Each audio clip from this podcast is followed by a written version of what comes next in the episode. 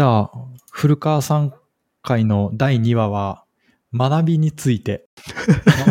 急に大きい。これはどういう、どういうきっかけの話で？いや、今度、あの、 NoMaps ってあの札幌のイベントで僕呼ばれるんですよね。その一つのセッションに。うんうん、で、そこのテーマがリカレント教育で、とか、あのリスキリングとかなんですけど、まあ、ただまあちょっとリカレントを推進しているような団体さんとかかな？が、まあ、あの、お話をされて、まあ僕らただ話題提供で平方不運って言って多分、延べ3分も喋れないと思うんで、ただ、いい機会なので、学びって何なんだろうって再度ちょっと考えてみたいっていうのがあって、で、うん、ちょっと前、空見さんとか僕も出た時に話出てたんですけど、僕十何年ぐらい前にその北海道大学のコーステップっていう、コーステップえー、あの、まあ、社会人の方とか、あの、現役の学生さんとかいて、その、科学技術コミュニケーションなどを学ぶような、えー、コースに行ってたんですよね。で、まあ結構、それ行ったのが30代前半くらいかなとかだったんですけど、まあすごくいい学びが得られて、まあ社会人だったんですけど、で、そこからぐるっと回って、なんと同じ会社にいる空見さんという方が、いや、すいません、ちょっと、この、今度入るんですよ。まあ入る前にどうですか？あの、あの、あそこどうですか？どうですか？ってそこをこういろいろ突撃インタビューを受けて、ああ、結構うん、君にはいいんじゃないかな、とか、こういろいろ 先輩ずらして、で、本当に行って、で、あの、詳しくは彼の、あの、ブログですよね、書かれて、すごく、あの、充実してて、で、いやー、もう、おじさん、眩しいわ、とかも言いながら言ってるんですけど、いや、でも、学び直しいいよな、とか、この小中高、まあ、大までの学びと、それ以降の学びっってもう全然違うし、あと、うん、僕、まあ別に学びの専門家でも蓄積も全然吸って点ではあるんですけど、やっぱり人は学び続けないといけないよねっていうか学びはどこまでもついてくる影みたいなもんだとは思ってるようなことがあって、で、やっぱりみんななんか学びどう考えてんのかなっていうのがちょっとした、えー、投げかけでございました。すごい、でかい話ですね。でかい。で、この話を会社の朝、朝会ってあの、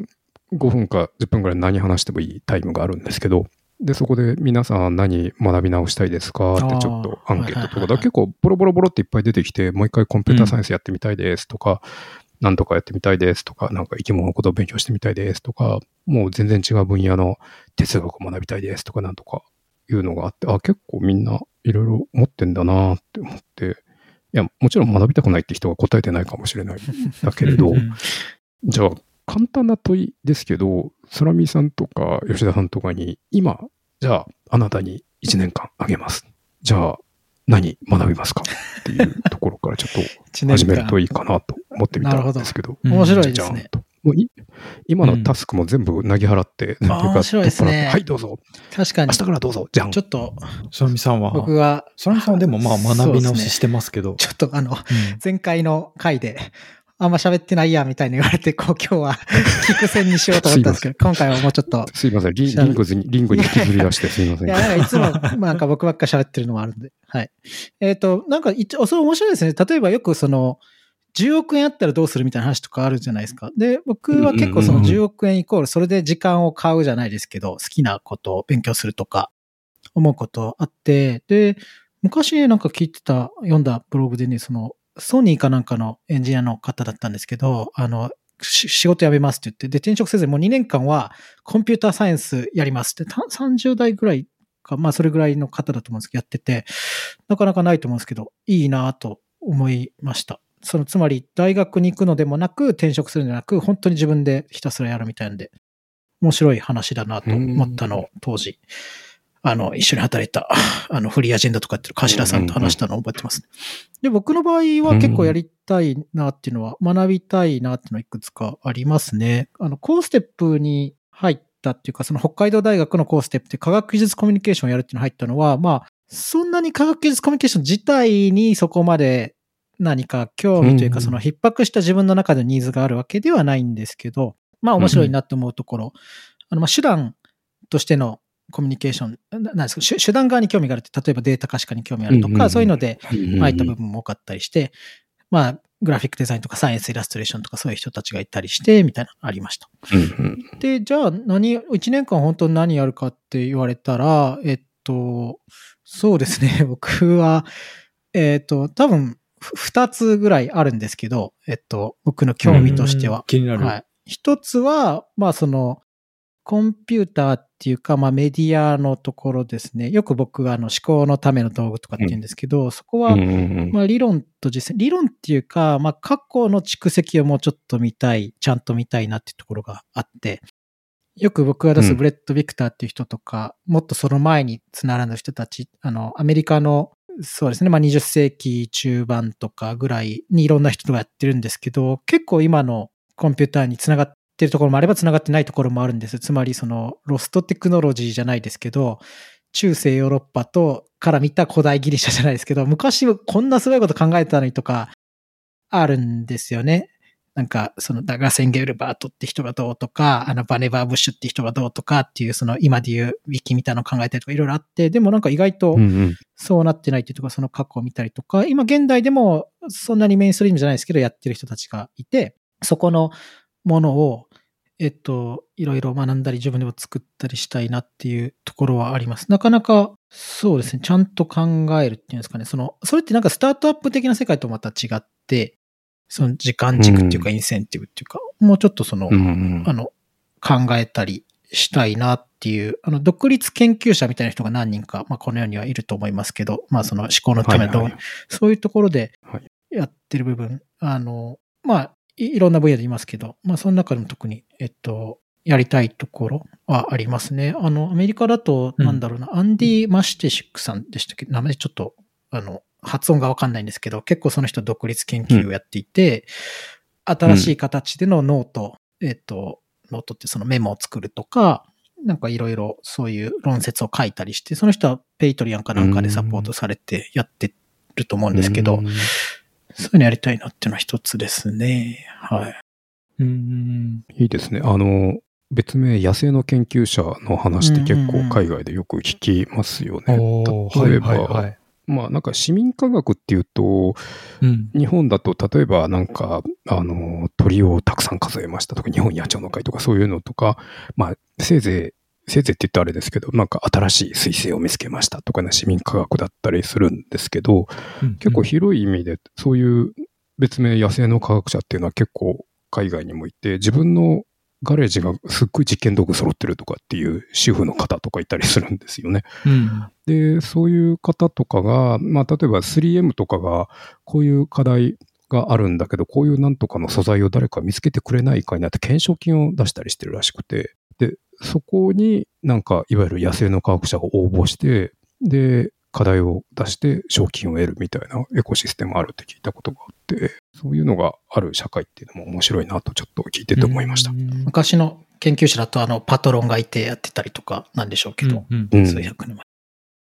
いや、そうなんですよね。あのね、それ聞いて思い出したんですけど、あの、うんニコニコ学会ってありましたよね、あー昔。はいはいはいはい。僕もあれ、あの、大学院に行ってた時に、ちょっと関わってたんですけど、はいはいはい。あの、え、江戸光一郎さんえ、え、えっとさんの僕、うん、講義も聞きました。すげえ面白かったですね。うん。あの時僕もすごいこれ好きな分野で、なんかそのオープンサイエンスみたいな感じですかね、今で言うと。ううん。んうん。っていうので、一大ブームはあったのを、なんか急に思い出しましたね。野生の科学者って聞いてて。うん科学者。面白かった在野の科学者とか。最近、うん、あんま聞かないかもな。確かにニコニコ学会そうですねは、持続も可能なう聞かない気がする。これからのエリック・ホーファーのためにみたいな本があったと思うんですけど、エリック・ホーファーであったかな？なんかそういう在野の研究者が、哲学者かな、いて、うんうんそういう人とかは、まあ、そんなに数は多くないのかもしれないですけど、脈々といたり、また新しいプラットフォームとか、あの、現れ方っていうのが、現代だったらあるとかな、あるのかなと。いやー、そうですね。で、うん。あれ？そのみさんもう一個？はい。あ、はじゃあ、もう一個。もう一個は、まあ、どうなんですか？僕の中ではなんか全て一つっていうか、あの、あれなんですけど、もう一つは、えっと、なんですかね。まあ、倫理学の話ですね。をちゃんとえー取り組みたいってい白い。うところですね。僕は、なんだろう。まあ、そ、つまみさんらしい そうなんですかね。そこも、なんだろう。うん、興味がなんかありますね。仏教哲学とかにも興味があるし、まあ、西洋、東洋どっちもそうで、最近のまた倫理学とか、まあそういうのに興味があっての、あの、コーステップ科学コミュニケーションとかであって、科学哲学とか、まあそういったところあると思うんですけど、コーステップはまあもうちょっと実践寄りだったりとか、まあイベントをどうやってやるかとか、うんうん。そういうところで、まあ私は。入ってみてそこまでそこに興味がメインではなかったりとか、あとなんかそういうイベントで言うのであれば、やっぱりもともと IT コミュニティにいたりとか、見えるねっていう会社にいたら、もうめちゃくちゃやるんで、まあうん。別にそこに行ってもあんまり、あ、むしろ見えるねでやってるのがすごいな、みたいな、いやそう、そうなんですよね。あったりするんです。で、そのうん。概念みたいな、その科学哲学とか、そういったところはあんまりまあメインじゃなかったりはするというところがあって、でも個人的な興味やっぱそっちにあって、まあそういう前回なんか無駄の話とかもしましたけど、そういうのとか、まあ最近倫理学っていうのもいろんな、まあ、なんていうんですかね、こう、いろんな潮流があったりするわけですよね。まあそういった中で最近 AI 倫理とかも。AI 倫理とかもそうですし、うんうん僕はその具体的な何がこれがっていうのはそこまでそんなにあの知らないっていうか分かってないですけど、まあ、倫理学も、まあ、メタ倫理学っていう倫理学をメタに考えるっていうものもあって、あの去年のコーステップでもあの来られてた佐藤さんっていう方、佐藤武さんでしたっけね？はい、いらっしゃいますけど、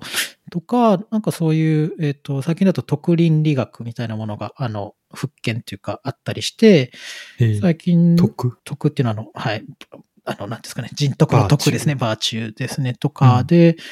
あの、うん。最近、まあよく見るのは、あの、デビッド・ライスさんっていう方がブログやってて、あの、えっと、面白かった。あの、その人は、えっと、本名で、あの、ベベンジャミン・クリッツァーっていう名前で、あの、この前、去年だったか、21世紀の道徳っていう本を出してましたけど、そういうのを読んだりすると、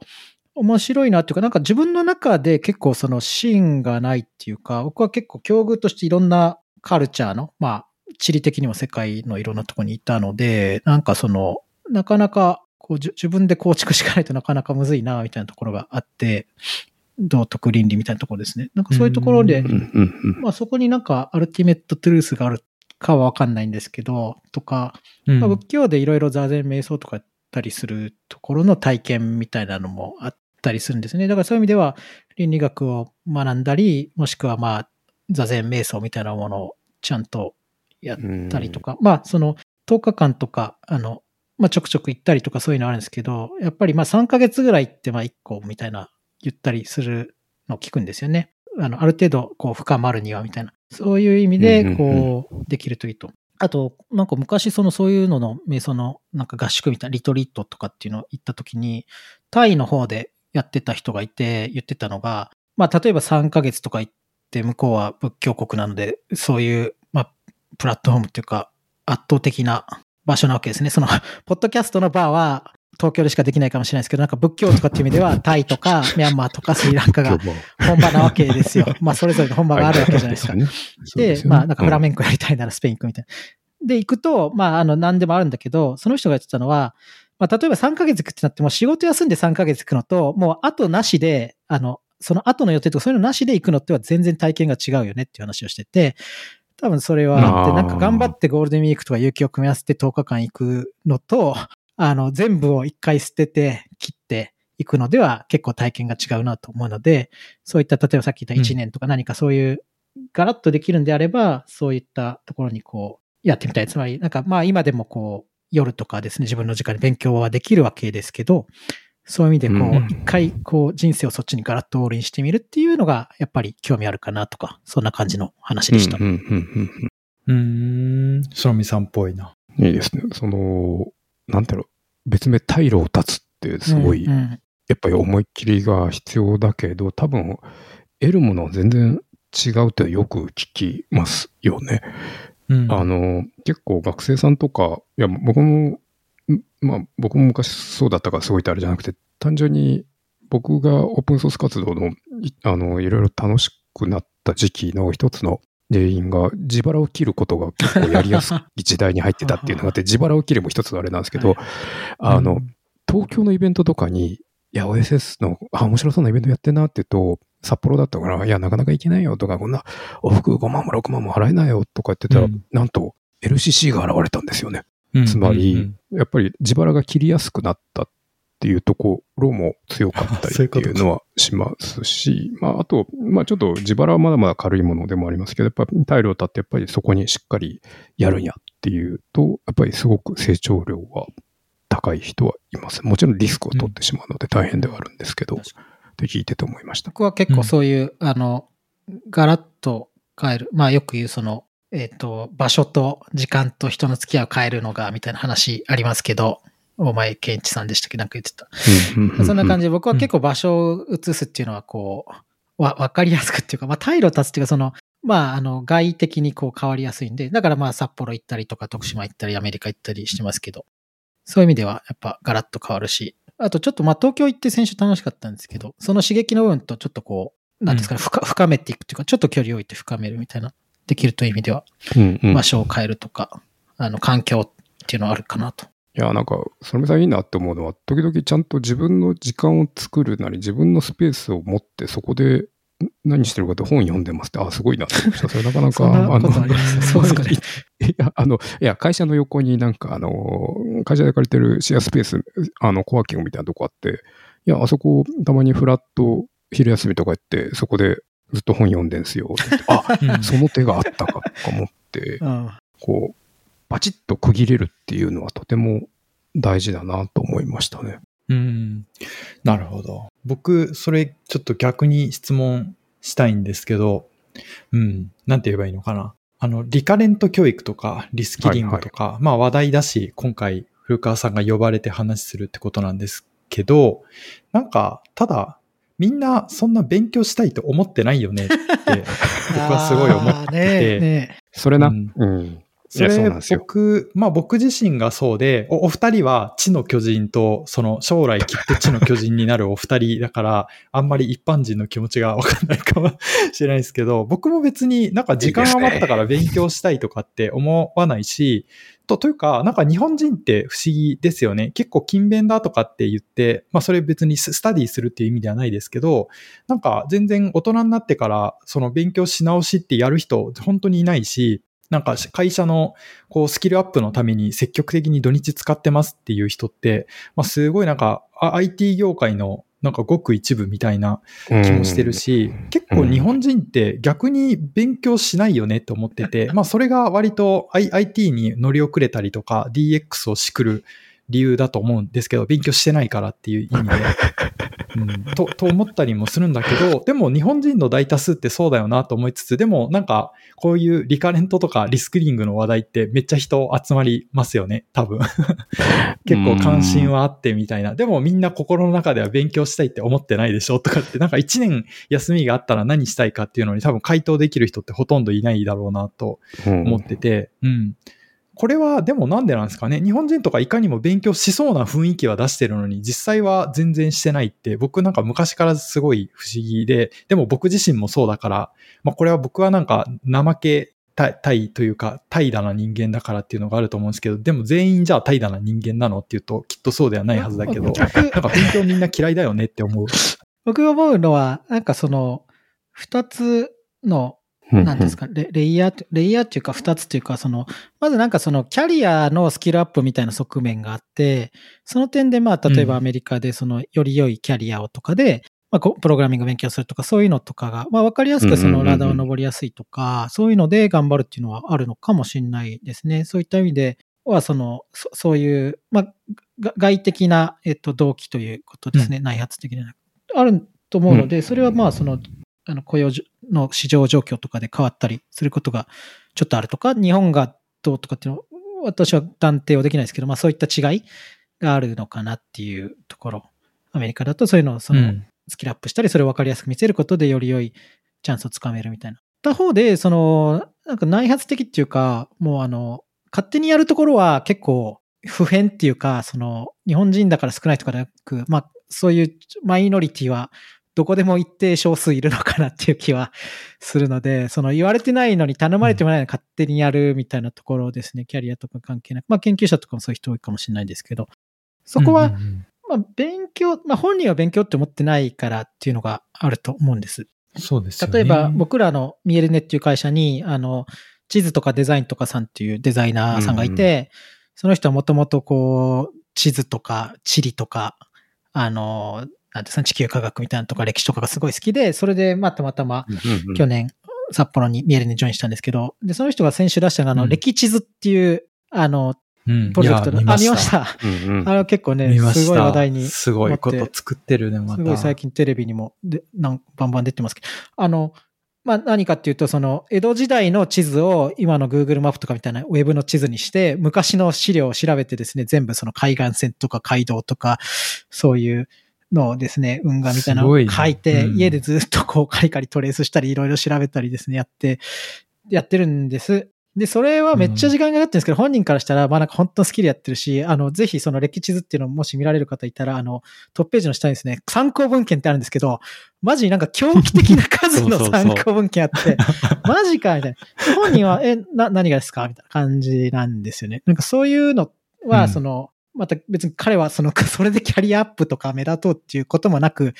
好きでやってるので、まあそういうのも学びっていうか、まあその人間の活動っていうのは、いあやる。そのオートテリックみたいなさっき言ったのもあるし、あるし、吉田さんは吉田さんで、こんなポッドキャストだって別に やらなくていいわけですよね。それもまさに同じ話じゃないですか。僕はそれ、あの、僕最初コーステップの出た時も、コーステップ、なんか大学とか行ってすごいですねとか言われましたけど、僕からしたら、いや、頼まれてもいないのに、自分で勝手にポッドキャストやってる方がすごくねえかみたいな思って、まあそうういう、あの、人それぞれの発露というか、そういったものが、まあキャリアにつながったりつながらなかったりすると思うんですけど、発露。あるのかなという気はします。そうですね。ああ、だから、なんて言うんだろう。学びを勉強にしちゃうとちょっとめんどくさいんだろうなと思ってて、うん多分ね。うんうんあ多分、ってなると、いや、ドリルいっぱいやんなきゃいけないんですかと、英単語 100,、うん。100万個覚えなきゃいけないんですかってなるんだけど、さっきのそのみさんの話とかも僕聞いてて思いついたやっぱり、ワンダーがあるかどうかが一番強いんだろうなって、好奇心なり、だったり、ワンダーだったりっていうのがあると、多分、志田さんのさっきのコメントむっちゃ面白くて、え、みんな学ぶんですか？って、あ、そうか、これはもうトークの根源から覆す面白いコメントが出たと思ってね、ワクワクしたんですけど、でも、たし、ただ、多分、ワンダーは志田さんもあるから、多う分、ん。ポッドキャストなうん。り、いろんな人と話して何かを得たいっていうことが、まあ動機であり、別にそれノートに書いて暗記する類のものではないけど、一つの学びであり、ワンダーなのかもしれないって僕なんか聞いてて思いましたね。うん。うん。ちょっとだけ奪っちゃって、あの、すぐ、あの、吉田さんの方に返すっていうか、吉田さんの話を聞きたいんですけど、あの、なんか今日の、今日さっき、あの、朝、 Discord で吉田さんとちょっと喋ってて、まあそういうのもちょっと話関連してて、えーっと、まあ一つがその、さっきのキャリアの話もそうですけど、あの、熊木さんっていう人のあの、キャリアハックの寄稿っていう記事が、あの、数ヶ月前かな、うん。あって、それは結構その、まあ、プログラミングとかそういう世界も、なんかこう、人間はこう結構合理的にこう、お金を稼ぐとか、良い職を得るためにやるんだけど、なんかその非合理的にやるっていうことをやるっていうのは、そのやる気とかそういうのを推定するものになってて、なんかそれをその、そういうふうに見せるっていうのはまた違うっていうか、そのなんかや、や、やってしまうみたいなところがあるっていう話とか、あとその最初話彼と話したのは、吉田さんと話したその、プルーフオブキュリオシティっていう言葉があって、これはもともとそのメタミューズっていう、あの、僕のすごい好きなうん。思考のための道具とかを話してる、ミューズってアプリの人たちのポッドキャストなんですけど、そこでそのプロフキュリオシティっていうあの話を GitHub のあの、デザイナー、当時デザイナーだった人が、えっと、話してて、なんかその、そその人の、まあ、しインターネットで知らない人と会うとかそういう話で、その時に、まあ、例えば見た時に、まあ、その人が何やってる、ブログ書いてるとか、なんか作ってるとか見た時に、まあ、それで、まあ、その人はその、なんかそれだけの時間を注ぐっていうか、なんかやってるってことは、あ、これ好きなんだろうなっていうのが、あの、えー、キュリオシティのプルーフである。つまり、好奇心の証明であるっていう話をしてて、うん。でそれはやっぱその吉田さんも白金 FM も何十回やってたりとか、それで辞めて、会社も関係ないのに、個人でやりますとか言って、この会話ちょっとやってるわけじゃないですか。で、うん。まあさね、その、あの、雑談に行って、わざわざね、時間とお金をかけてやったりとか、そういうのとか、あとそれで録音できてなくて凹むとか、別にどうでもいい人からしたら、いや、何が？みたいな、何も変わってないんだけど、みたいな、あると思うんで、あの、オープンソースとかもまさにそういうところですね。で、あの、さっき僕も何個か出してた、まあ、倫理学みたいな徳倫理とかそういう話で聞くと、まあもしくはなんか最近だとポジティブ心理学みたいなの聞くと、まあ、快楽と充足みたいな話があって、まあ短期的な快楽もあるんだけど、何かしらにこう取り組んだり達成とか、まあさっきのフローとかっていうようなステートがあるっていうこと、充足っていうのがやはりその長期的な幸福につながるっていうの話があるので、まあ、よくそのファイヤーみたいな、あの、おお金を貯めてですね、その、早期リタイアしようみたいな話ありますけど、まあそれで幸せになるかって言われると結構微妙な話、微妙っていうか、どうなんだろうねって、周りのみ人見てても、まあ、どうかなって思うし、うん。前、あの、白金 FM で吉田さんと出出た時も、なんかなんで見えるねやってんですかみたいな、他の外資でも行きゃいいのにみたいな話もあったと思うんですけど、あれはすごいシュートの質問だなと思いました。僕なんか、あの、そうですよねって言えないので、立場立場上ちょっと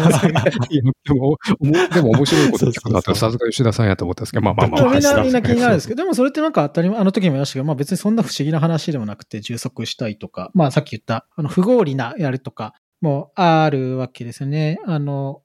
昔あの DHH さんっていう、うんあの、Ruby on Rails 作った人がいますけど、ベースキャンプって言って、その人がなんか、あの、ミリオネアになった日っていうエッセイがあって、結構僕それ好きなんですけど、あの人はこう、まあエグジットして、ある日こう、めっちゃ金持ちになってですね、一夜にしてというか。で、なんかランボルギーニとか買ってたらしいんですけど、結局なんか数ヶ月したら、やってることは戻ってきてて、こう、オープンソースやったり、エッセイを書くことがやっぱ楽しいなって。まあよく言う話で、あの、はいお前からあったよみたいな、そういう、あの、アルケミストみたいな話なんですけど、で、彼が言ってたのは、うん。あ、でもその時気づいたのは、確かに僕もお金ない時に、お金持ちの人たちが、お金じゃないんだよ、みたいなことを言ってたけど、あの、全然わかんなかったな、みたいな。自分がお金持ちになったら、あ、そうか、みたいな同じこと言ってるなって気づくみたいな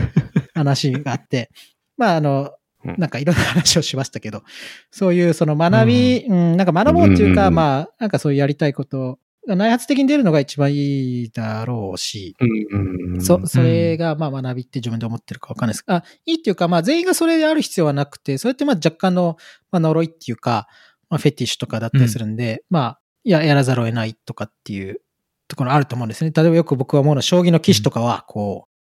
その若い時にですね、こう将棋で行くとか言って結構こう狂ってるっちゃ狂ってるわけですね。で、まあ多くの人は別にもっと広いオプションであるし、仕事も変えるしってなると思うんですけど、うん。まあなんで別に、ああるから幸せかってちょっとわかんないんですけど、ほどほどがいいのかもしれないんですけど、まあ、ああったらあったらやっぱその充足っていうのは結構あるのかなっていう気まあそれに食われちゃってこうバーンアウトっていうか、あのそういうパッションパラドックスっていう本がありますけど、まあそういうこの、まあ、麻薬と同じような依存性もあるので、それでこう破滅していくっていうケースもあると思うんですけど、まあそういうのなんかこうハマるっていうか、その、うん。それで儲けるぜみたいな、オープンソースやってる人これで儲けるぜってあんまりないかったりすると思うんですけど、そういうのとかうん。1年間で 何やるかっていうのがあるかなと。ちょっと私がまた、喋りすぎ、喋りすぎちゃうから前回はあの喋らないようにしてたんですけど、はい。まあまあまあ、そういう、そういう話はあります。でも結構それは、あの、このうん。5年ぐらいで僕はいろいろ、あの、アメリカの大学とかで研究したりして、やっぱ研究やっていこうかなって最初思ったんですけど、行って、なんか他にやりたいこともあるかもなとかっていう、あの、まあそういうのいろいろで考えて、最終的に今、こう札幌に来て、僕は結構満足っていうか、やってるんですけど、うんそういうのがあったりして、ちょっといろいろ思うところがあって喋りすぎちゃいましたけど、はい。でも、その吉田さんもその学ぶことはそんなに、うん、とか言いますけど、ポッドキャストもそうですし、まあ、いろいろ興味があると思うんで、まあ、学びに限らず、その1年間あったら何しますかっていうのを聞いてみたいですけど。いや、毎日ポッドキャストやるんですかね、やっぱりね。僕、ポッドキャストはあれなんですよね。なんか学びとか、まあ学びはあるっちゃあるんですけど、なんかどっちかっていうと死んでも残るものを残しときたいみたいな、なんかおお墓作ってる的な気持ちなんですよね、結構ね。それとかまあ僕の好きな人の話してるこれを永遠に未来英語を残したいっていう謎のこうフェチズムであったりとか、ぼ僕の好きなこの人をみんなにも知ってほしいっていう謎の不況心というか、まあ、これはなんか共感を呼びたいだけみたいな感じかもしれないですけど、まあそんな感じだから、あんまり学び要素は意外に、まあ、ポッドキャスト聞くときはなんか学びばっかりを重視してますけど、発信する側のときはそんなにも言うほど考えてないかなと思ってて、そうですね。あれですよ、あの、昆虫採集やってる人みたいですね。ねここんな、こんな珍しい蝶々が、ってこんな、こんなおしゃべり魔人が一匹、あ、ここにも二匹とか言って、よし、ここにアーカイブしちゃおうとかね。そういうのに近いのかもですね。そうなのかもな。うんそうなのかもな。そうねそう。で、誰でもまあ見れる場所に置いとくみたいな。でデジタル、あの、写真化しておこうとかね。それに近いのかもしれないですね。うん。いや、おもろいな。なんか、ちょっとおもんないから、僕が1年あったら何したいかの話を一瞬で終わらせると、僕はなんか建築やりたいなとはずっと思ってて、うん、建築築なんか面白そうですよね。時間かかるし、結構あれは、なんか学び直しするにはだいぶ根気というか、うん、なんか大変そうですけど、なんか自分で作った家に自分で住みたいとか、やりたいなとか、うんなんかデザイン、家具デザインするとかってやっぱり楽しそうだなって、デザイナーの人とかめっちゃかっこいいなってシンプルに思うから、さ最近だとノットアホテルとかやっぱすげえいけてるなって思うんですよね。だからまあうん建築やりたいなって思うのが僕のアンサーなんですけど、なんかもうちょっと話戻って、さっきのあの内発的動機とかやる気みたいな話って、僕はすごい残酷だなっていつも思ってて、ああの、そのみさんに送ってもらったキャリアハックの機構の記事とかすごい面白いなと思ってリンク貼っとくんですけど、ここにもなんかやる気とは才能であるって書かれてて、うん。あの、そうですよまあ、文の一文を引用すると、そのスキルには鍛錬で身につくものとそうではないものがあり、好きとか楽しいといったものは後者であるっていう、まあもう鍛錬で身につくものではないって言ってるんですよね。そうですね。で、なんかこれはすごい心当たりがあるなと思って、例えば仕事してる人でも優秀だなって思う人って、まあ単にスキルがめっちゃあるっていうよりは、なんか今向かってる仕事に対して自分なりの楽しいとか理屈とか、こう、燃えるものを自分で設定できる人だなって思うんですよね。ねなんかゲゲーム的にやっぱり捉えてるなって感じる時があって、その人にとってはだからその瞬間って勉強してるとかじゃなくて、やっぱりそのジャーニーをしてるというか、まあ楽しいんでしょうね。ワワンダーをしてるんだろうなっていや、そうですよね。思ってて、でもそれが、そういうのって結構才能であるって言われると、うんまあみんながみんなそういう楽しみ方ができないというか、まあ人それぞれだから別の楽しみを見出せるかもしれないけど、まあでも思った以上に、例えば仕事ってみんななんかそんなに楽しみを見出して働いてる大人って多くないと思うんですよね。うんとかって考えたら、まあ、このやる気とか内発的動機って、こう努力して得られるものじゃないから、まあ運が良かったら得られるみたいなんとか、これまでの生まれ育った環境とか、それまでに培ったちっちゃい時の幼少期の成功体験とか経験によって、こういうものが生まれるのだとしたら、まあなかなか残酷だなって思ったりも一方でまあそうですね。するんですよね。で、そういう人はなんか、そういう、例えば、リスキリングみたいなことを言われても、辛いものをもう一回やらされるみたいな感じになるんじゃないかなと思ったりとか。そうですよね。あの、すすごくわかる。多分、僕とかそらみさん頭おかしいんだと思います。ある意味言い方。いやー、二人はでも得意点ですよ。あの、地地図の方だって、まあなんか言い方あれですけど、全然、その、いいサンプルにはならない。そういうすごい 特殊な人がいるんだな、すごいなって思うだけみたいな感じではあるんですよね、やっぱり。でも、吉田さんさっきおっしゃったのがすごくよくわかって、あの、まあそんな数多くないですけど、学生さんとか教えたりするわけですよ。そうすると、自分がむっちゃ面白いって思ってる何かのテーマについて、バーンってこうスライドとかやっても、多分9割シーンとしてて、いや、まあシーンとしての僕僕のトークスキルもあるとは思うんですけど、とかね、面白いでしょ面白いでしょって言っても、いや、多分後で誰も質問も来ないし、で、レポート見ててもどうも刺さってなくてって言って、意外と僕は、僕がワクワクしてることはすごくマイナーなこと、もしくはワクワクしてる謎の病気なんだろうかっていうのは、時々思ったりはしますね。でもそれは多分、ある意味、ワンダーはギフテッドなとこ、もうちょっとあるような気はしていますね。確かに。あの、うん。思い出したんですけど、あの、し品田優さんっていう方がいるんですけど、あの、あうんうん。れ？なんかおもころとかで書いて、あの、ダヴィンチ恐山みたいな名前でもやられてると思うんですけど、なんかその品田さんっていう人のエッセイに、なんかエッセイ集があって、キリンに雷が落ちてどうするっていうエッセイ集なんですけど、そこでもまさにそういうことを 書いてて、僕はこの人結構好きなんですけど、その言ったのが、そのなんかこう、最初の若い時にこう夢中になれるものを見つけるみたいなこう、話とか記事とかあるいと思うんですけど、よく言われる。まあ、それは、は重要だと彼は思って、というのは、なんかその、それを見つけるかっていうか、そもそもあるのかないのかをまず分かるみたいなのがいいし、その、普通は夢中になるものなくなくていいし、なんかそれでうんいいよね、みたいな、その、そ そういうのがあるのは結構異常な人だから、まあ普通の人は多分、ポッドキャストとかやんないし、うんそういうことだと思うんですね。で、それはまあ健康の証なんだよね、みたいな。で、でもなんかその、まあ、まあ、作る人って結局その異常な人しかいないんで、その、なんかサイレントマジョリティじゃないけど、そういう感じでなんかそうしなきゃいけないと思うんで、別に、うんあの、そ、それでいいんじゃないのっていう話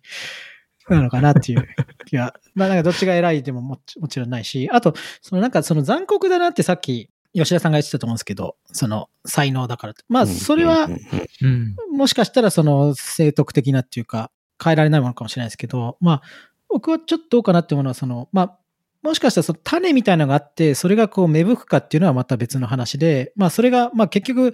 ってしまえば、あの自分ではどうしようもできなかった種がなければ頑張ってこう水やってもかん芽吹かないって話かもしれないですけど、意外と結構種って誰にでもあるような気もして、だからそれがうんやることで意外と面白くなるっていうのはある気もしれないです。面白さが分かるレベルまでまだいけてないっていうもの。例えば英語が読めなければ英語の本は読めないので、そそもそも分からない。面白さが分かりようがない。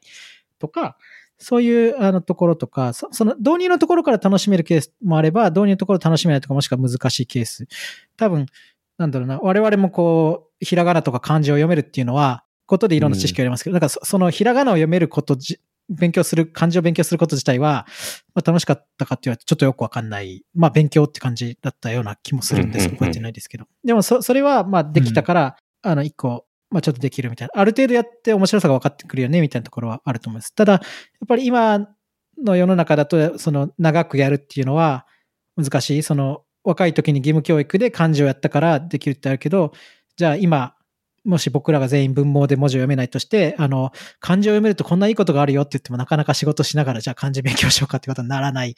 わけじゃないですか。なので、そこは難しいですよね。その数学者の岡清っていう人が昔あの、いるんですけど、そその人がその人間こう夢中でこう、あの、真剣にずっと取り組んでやって、好きにならないっていうことの方がおかしいみたいなこと言ってて、なんかそういうこともある気がします。ただそ、そこの、その最初の、まあその、鶏卵ではちょっとないですかね。その、最初にやるその原動力っていうか、はあると思う。その座禅とかも結構その10年まず座ってなんか入り口みたいな感じもあるんですけど、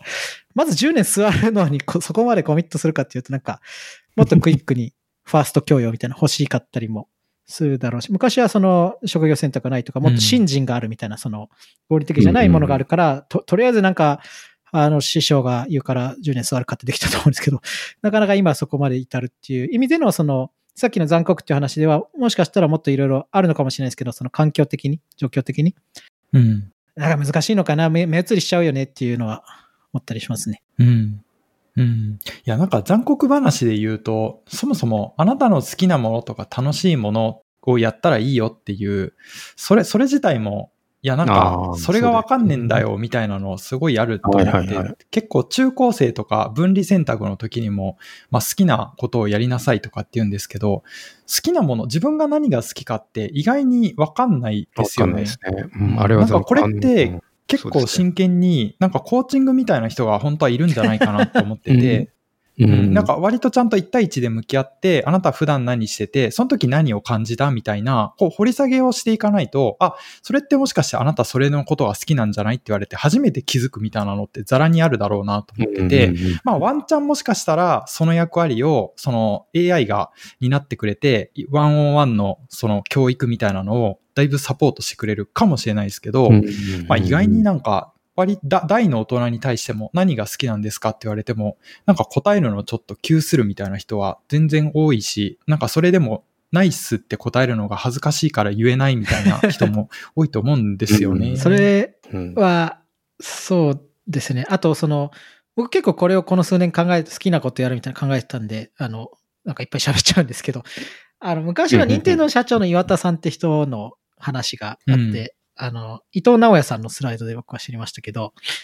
その自己評価と他人の評価が違うよねって彼は話をしてて、だからその好きなこととかじゃなくて彼は、あの、まあ、自分があんまり努力しないの周りに褒められることが結構向いてることだから、その好きなこととか言わずにうん。そっちに向いてることやった方がいいよみたいな話がああはいはい。はって僕はあなるほどって思うんです。まあだから、えっと、下手の横好きみたいな話があって、でも他方でその、好きこそものの上手なれみたいな話もあるじゃないですか。で、僕は結構この矛盾も確かにあるなと思って、そんなに自分の中で解決してないんですけど、でもまあ好きっていうのも結構広がりがあるっていうか、まあ、いろ、いろんな形の好きがあるとか、まあ結構憧れてるのと好きなことを混同してるっていうケースとかあったりすると思うんですね。うんその、そういう状態になってるのが好き。例えば外資コンサルとか結構人気だったりしますけど、こう、なんかすごいこう、抽象的なことをやっていろいろこう考えたりスライドとかクライアントあの好きって話と、外資コンサルになってる自分に憧れてるみたいな、それってまたその、もの自体の好きと違うじゃないですか。だから、そういう意味でのその、差異っていうのがあるのかなって気はちょっとしてて。う。うんん、結構なんで、その、僕は根本的にはやっぱ、でも好きなものをやるのがいい。でもそ、そその好きが、ほ本当っていうかまあ、続く、かつその今の社会で価値を認められるような、まあ、例えば食っていけるようなものっていうのはまた違うと思うんで、でも結局その、あのーなんですかね。やっぱりその無無努力主義って言ってる人がいましたけど、その好きなことなら時間を投入できて、努力と思っている努力で、まあ何か卓越するっていうのがあるのかなって周りの人もいてって思います。なんかさっきの割と小中高校生の時とかで多分好きが見つけにくいというか本当に自分が何が好きなんだろうかっていうのがわからないっていうのはやっぱりよく聞くかなとは思いますね。でですよね。僕も悩みました。うん、多分小学生の時とかで、ほら、例えば、ケーキ屋さんになりたい、花屋さんになりたい、野球選手になりたい、総理大臣になりたいって、それしか知らないからっていうのをよく言われることで、で、なると、多分、よく言いますけど、あの、日本には職業が2万個あるとかって言われるんですけど、えーじゃあ、そう。だから何、な何してもいいんだよっていうか、まず自分発でいいんじゃねえのって、まあでも自分をどうやって見つけるっていうところっていうのは、まあ最近のキャリア教育とかは多分やられてる方とかすごく頑張ってるんだろうなっていうのはちょっと聞いたりはしてますね。うん。多分ただそこが多分今後 AI リコメンドとかにされるのかもしれないっていうのはありますけども、君の全部のウェブの履歴とかメールとかなんたらとかあ全部見てー あなたこれ向いてますみたいな。そう。うんなんか前聞いてたポッドキャスト、私たちは一体何が好きなんだろう問題っていうのを取り上げてて、すごい面白いなって思いましたね。AI リコメンドの、ま、まあ、あの、前もちょっと、あの、界隈でも出てましたけど、あの、ね、ポッドキャストのリコメンドって、いや、そこじゃないんだよなっていう、やっぱり人の、そのみさんは何が好きなんですか？吉田さんは何聞いてるんですか？っていうところでワクワクして聞きたいっていうのと、単純にそこに書いてある紹介のテキストとか、なんか絵が、スクショが似てる感じで、いや、そこじゃないんだよなっていうところにも似てるような気はしますね。レコメンド、あなたが、どうなんですか？昔なんかブラックミラーっていうドラマで、こう、職業じゃないですけど、あなたに会う人は98%の確率でこれですみたいな結婚の話ありましたけど、どうなんですか、うん自分で、うん、なんかそのこ、この話題で、エピファニーっていう言葉があるんですけど、あの、村上春樹とかも使ってて、あの、古川さんも前書いてました。あの、何でしたっけ神宮球場で、あの、野球見てたら、あ、消失がこうって、はい、思ったみたいな。ああいうのとかって結構その、なんていうんですかね、こう、ななんか自分の外にあるっていうか、そういう、なんか、なんていうんですかね、こう、上から降りてきたみたいなのあるとか、まあ、天職っていう言葉とか、まさにエピファニーもそういう系列の言葉ですけど、うん。結構その僕の好きな仏教系とか、もしくは仏教じゃない宗教の人とかもそういうのあって、つまり、なんかこう、キリスト教を勉強してですね、まあ、あの、これはいいからじゃあ、信じようっていうふうにはなかなかならないんですけど、ある人は本当になんか、ある時道を歩いてたら、こう、温泉が地面で吹き出すかのように、なんかこう、信念が出て、そこからキリスト教徒になったっていう話とか、うんそういう、ありますね。聞いたことある。まあ、それはさっきのその、あねの、残酷なっていうか、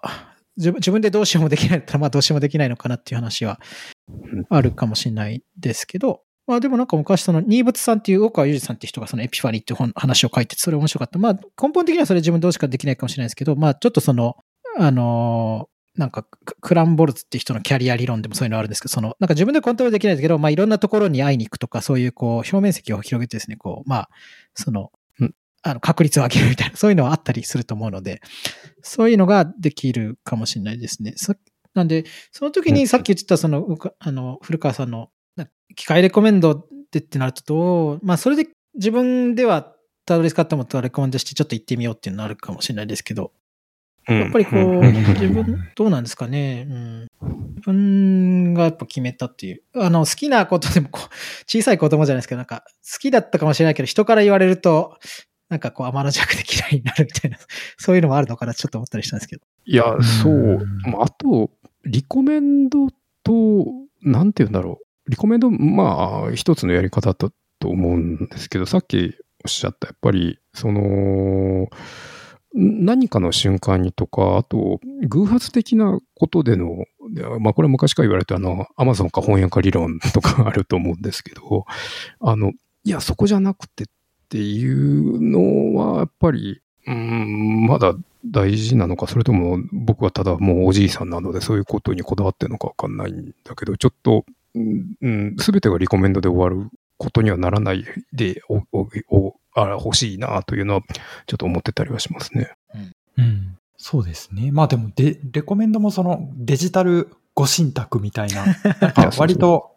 ありがたく受け取れる面も全然あると思うんですけどいやそうそうそうそうね。そううんうん、完完全指定ではないんだけどな、なんか、うんうん。まあ、さっきのサムさん言ってた、あ、この人があなたの恋人ですって、うん、まあそうなんだけど、なんか、あの、脇の下からとんでもないコーヒーの匂いがする、どうしようとか、いう場合もあるわけじゃないですか。っていうのもあって、誰が言ったかみたいな、その AI で雑談がみたいな話ありましたけど、生成されて。まあ、誰が言ったかみたいなの含めて、なんかレコメンドだとあんまり 響かないみたいな同じこと言ってても、ある。いや、そうなんですよねポッ。ドキャストとかやっぱそういう、前回も話しましたけどね、吉田さん言ってるから聞いてる。うんちょっと、ま、ま、もうちょっと僕も喋っていいですか？あの僕ばっかり喋ってるんですけど、なんか前回を取り戻すかのように喋っちゃうんですけど。いや、なやなんか、いいですよ。多分これで鳴らしたらちょうどいい具合になると思いますよ。はいあんまりどうぞ良くない。なんかこう、もうちょっとあの、あの、なんですかね、あの、俯瞰的に見て喋れるようになって。あなんか一個あるのが、そのー、この話か。出会い系サイトで70人と実際に、70人と実際に会ってその人に合いそうな本を勧めまくった1年間のことっていう本があって、はいはいはいはい俺昔吉田さんにも勧めて、吉田さんが転職をやってる時にあの、出会い系の本読むといいよみたいなの勧めた気がしますけど。い買いましたよ。うん読みましたよ。や、僕はあのうん本好きで、まあ、どういう内容かというと、まあ、出会い系サイトで70人と実際に会ってその人に合いそうな本を勧めまくった1年間のことについて書いてるんですけど、タイトルまはいまな。んかそれ面白い。あ、で、その、そうなんです。先週東京に行ってホテルにいたら、たまたまテレビでドラマをやってたんですよ、これの。これドラマ版。でえー、あ、やってるんだ。でそれはそれで面白かったっていう話と、あと僕うん、たまたま見てたら、あの、脚本、伊達空見って書いてあって、え、空見みたいな。空見っていう名前の人と、見たこと、あ空見って本名なんですけど、あそうなんだで、はい。そそれはちょっと余談でしたけど。あ、で、その、それを見て思ったのは結構レコメンドの話で、その話は、その人が会って、あの、本を進めるっていう話なんですけど、その人に会う。っていうので、それはまあ、うんさっきのポッドキャストの話みたいなのと似てますよね。その誰が聞いてるかみたいなんで、それは、まあ、レコメンドでもいけるんだけど、その、まあ、多分その30分間とかって喋るっていう話なんですけど、それも含めての、えっと、ことなのかなって。それでまあ、より分かるのもあるし、まあ、多分その文脈もその本につく、あの時に進めらってもらった本だな、みたいなのも多分つくわけじゃないですか。それも含めて面白いなっていうので、あの話はちょっとその、レコメンドの話が出てきたのと、で、思いました。その、あのあ話は読んで、あの、すごい面白い本なんでおすすめです。で、思ったの一つはそのレコメンドの話、もう一つはいろんな人と会うみたいな、その全然知らない人と会うっていう話で、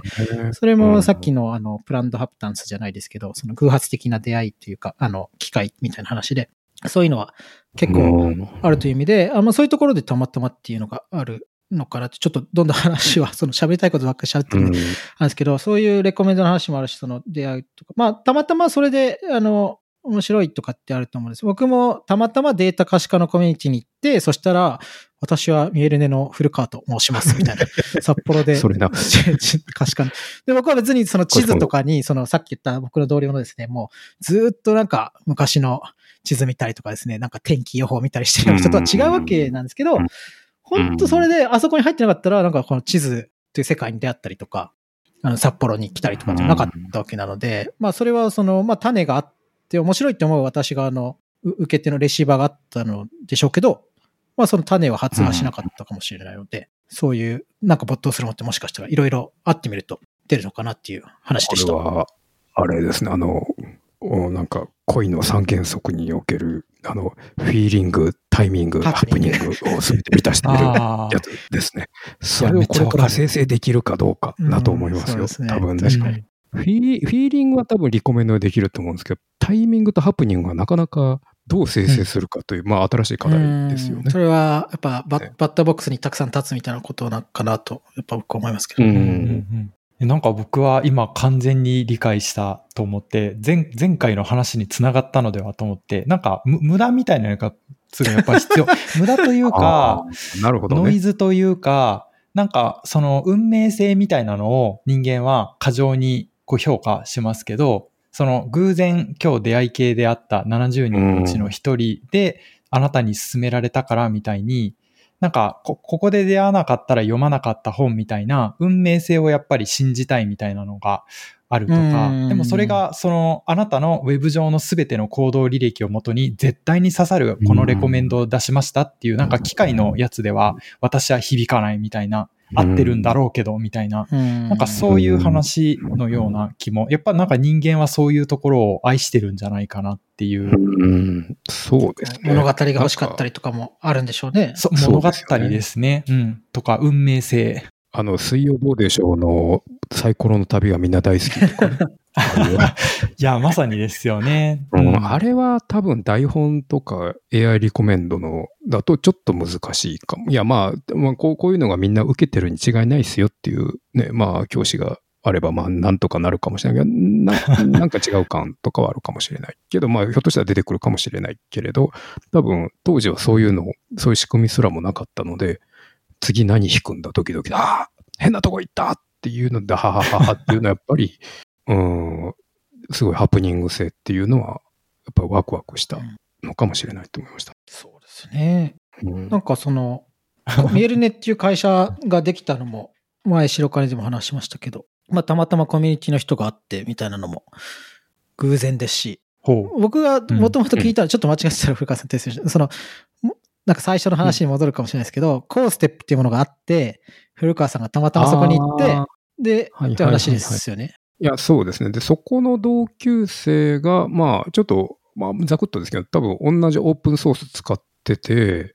で、えーとね、コーステップが終わった後にちょっとそれの勉強会しましょうよっていうとこになぜかその同級生がいてですね、オープンソースの紹介ゼミみたいなとこに。で、あれ何してんの？ってなって、いやいやいや、お、そちこさん何してんの？って言って、じゃあ勉強会しようかって言って始まったのがどんどんどんどん大きくなってコミュニティになって、もう何、何回も、約10回ぐらいかな？なんか、イベントやって、そこの仲間で、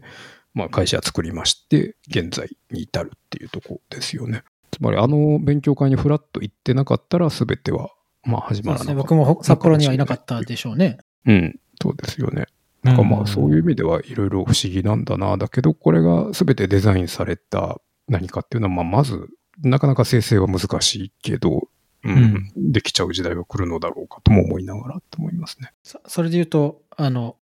なんか、僕ばっかり喋ってこう、取ってつけたように言うわけではないんですけど、古川さんは1年間あったら何をやりたいんですか？あ、帰ってきた。そうだ。いや、今から、そうだ、自今からでもさらに学びたいこといや、でも、いや、でもさっきの、あ、倫理とかすごい面白い。やっぱり、人側の勉強をもうちょっとしたい。でまあ別に機械側も全然できてないではあるんだけど、やっぱり、人側理解、機械側。人側の理解人、人と機械の時代だと思ってるので、うん今も昔もってなると、今度多分その両、なんかそこのインプットアウト部分、プット部分ですね。真ん中のエンジンはまあ割と偉い人がどんどんやっていくるに違いないから、じゃあそこにどう人にそのテクノロジーとうまく付き合う、もしくはあえてさっきの話じゃなきゃ無駄っていう要素を混ぜるとか、そのいやいや、もともとやっぱり人ってやっぱり触れ合いたいじゃないですかとか、まあ、端的に言うとさっきのなぜ Zoom 飲み会が今もなおいっぱい続いてないのかとかね、そういうところとか、やっぱりそっち側の人側の勉強はもうちょっとしたいな。まあそれはもともと、うん多分学生の時からなんか社会学とかちょっと半分、あの単位何にとってもよかった面白い大学だったんで、結構文系の方行って社会学とか履修してたんですけども、なんかそっち側の勉強もしたいかなと思ってますね。うん、なるほど。なんか分野ってこれってあれじゃないんだけど、どっちかというと人、人と人の関わりでかなり、それは多分太古の昔から哲学から何から多分変わってないとこもあるし、多分僕らが言ってることって多分歴史でいっぱいなんかあったと思うので、それとの、うんままたやってるよと、あの、この間ツイッターでバズってた、あの、今時の若い者はっていうのも、なんか枕草子から、何から、すごい、2000年ぐらい、今2000年ぐらい前からみんな言ってるって、あれ、僕も、あの、基本ネタでよく言ってるんですけど、あそこの世代間ギャップの話とかも、いや、そうだよなとかっていうのは、ちょっと紐解きたい感はありますね。うーん。だから、大抵のことは、大体起きてるような気がする。うん。歴史、まあでも歴史に学ぶ。前の、歴史にも、あそうですね、歴史の、そうですね、なんか、なんか、古典ラジオとかもよく話してるけど、うん面白いなと思って、あ、やっぱりなんか同じようなことでみんなやっちゃってんじゃんとかうん。っていうのとかもあったりはするし、だからそっち側の興味はあるなと思いますね。なんか面白い時代かもですね。例えばあの雑談は何がおもろいのかっていう話ありましたけど、それこそその GPT-4 同士みたいなのが、例えば雑談みたいなのを語り始めた時に、それを横で聞いてて、なんか自分が何を思うのかとか、ちょっとおもろいですよね。なんかやっぱ機械が喋ってても人間が喋ってる。それは言葉があって、なんかお互いに意思疎通しているように聞こえるけど、全然やっぱおもんないわって思うのかどうかっていう、うんなんか機械、人間と振る舞いは一緒だけど、人間じゃないものが人間のような行動をとってるときに、ほ本本物の人間は何を思うんだろうみたいな、なんかようやくそこが観測できるようになるみたいな。あそういやそうだと思います。うん。多分、僕が最近よく、なんだろう、チームワークの文脈とかで、やっぱグルーブとかバイブスとかは、あの、んしっかりした定義はないんだけど、みんなドヘタなんだけど、すごいグルーブ出てるよねとか、スイングしてるよねとか、あと、やっぱりヒップホップの人たちは、あいつとは、やっぱバイブスが合うんだよとか、ね、よく言ったりはするんですよ。あうんうんうんあれって何も定義も式もないと思うんですけど、でもうんやっぱりあるじゃん。前、吉田さんもおっしゃってた、なんかこの人と喋っててなんか面白いって、それ多分バイブスが合うっていう雑い定義になると思うんだけれど、あそこの感覚も多分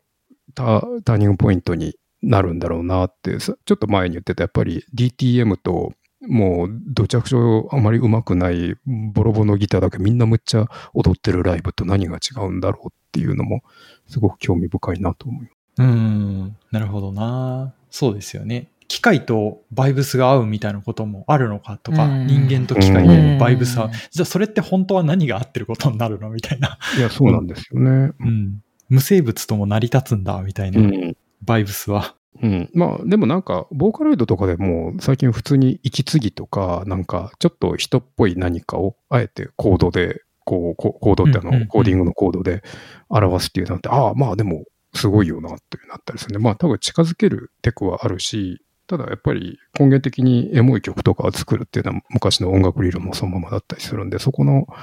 うんその、なんて言うんだろう、組み合わせっていうのはまあ今後出てくるのかなと思いますね。うん。確かになおもろい。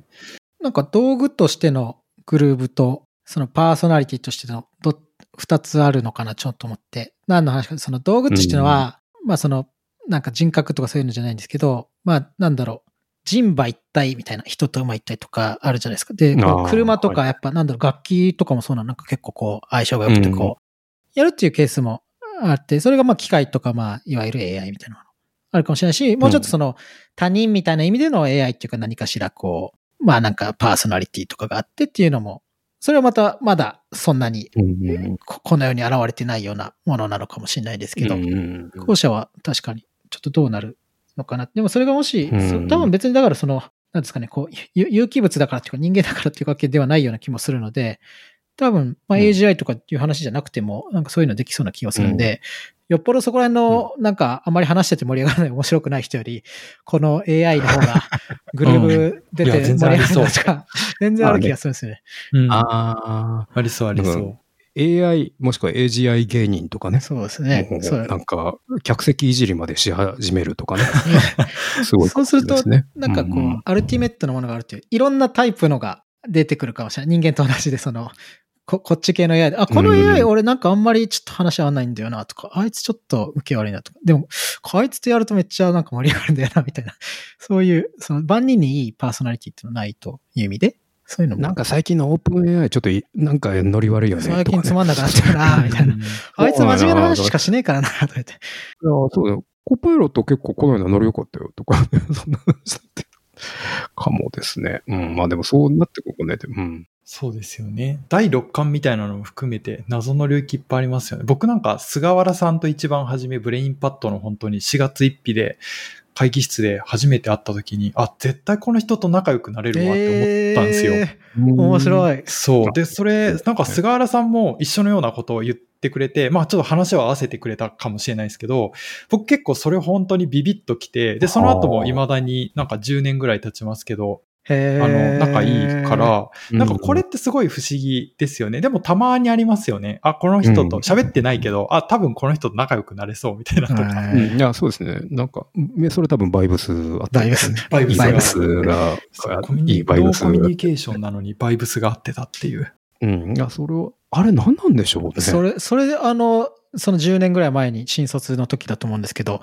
もしそれが例えば、うんズームで会ってたら分かってたんですかね？何かそこに情報が欠落してるんですかいやねしかもマスクしてたりいや僕はなかっねそうですよ。よね。いや、なかったんじゃないかなと思うんですよね。やっぱりなんかその、全部な気はする。どどういう表情なのか、服装なのか、背格好なのかとか、含めての感覚じゃないかなと思うから、やっぱ上半身しか映ってなくて、デジタルの二次元で映されてる人にバイブス感じるかって結構難しいんじゃないかなって思いますけどうね。ん、そうですよね。なんか、まあ、それ、ちょっと戻ると、多分それを知ってる世代と、多分さっき吉田さんおっしゃってた、この3年ぐらい、いや、もうそれがデフォですよって、いや、まあ、それはどっちがいい悪いじゃないんだけど、多分確かに。今後の、その、さっきから出てるグルーブとか、バイブスとか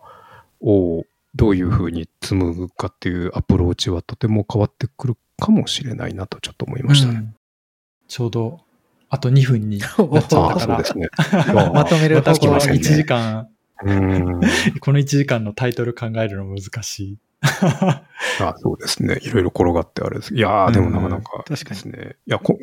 この間なんか、タクラムラジオとか聞いてて面白いなと思ったら、なんか、話が脱線するとか言ってなくて、彼ら、誰々か言ってたの、なんか、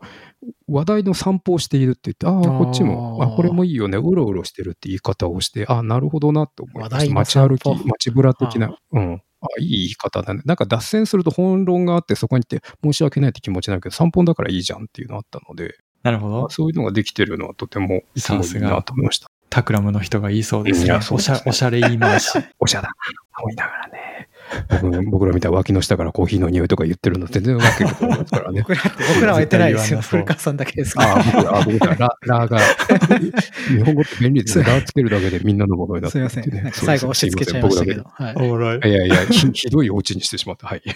ちょっとトークを消化しきれなかったから、ぜひ。いや、マジで、あの本当にさっき、前回も言ったんですなんか30個ぐらいトピックあるって嘘じゃなくてあるんですけど、本当に2行ぐらいしか今日喋ってない気がする。240時間ラジオですね、これね。うん多分の。2時間ぐらいしか終わってないっていうね。はい。ああ、じゃあ、これで終わりましょう。あ終わりましょう。はい。はい。ありがとうございます。ありがとうございましたはい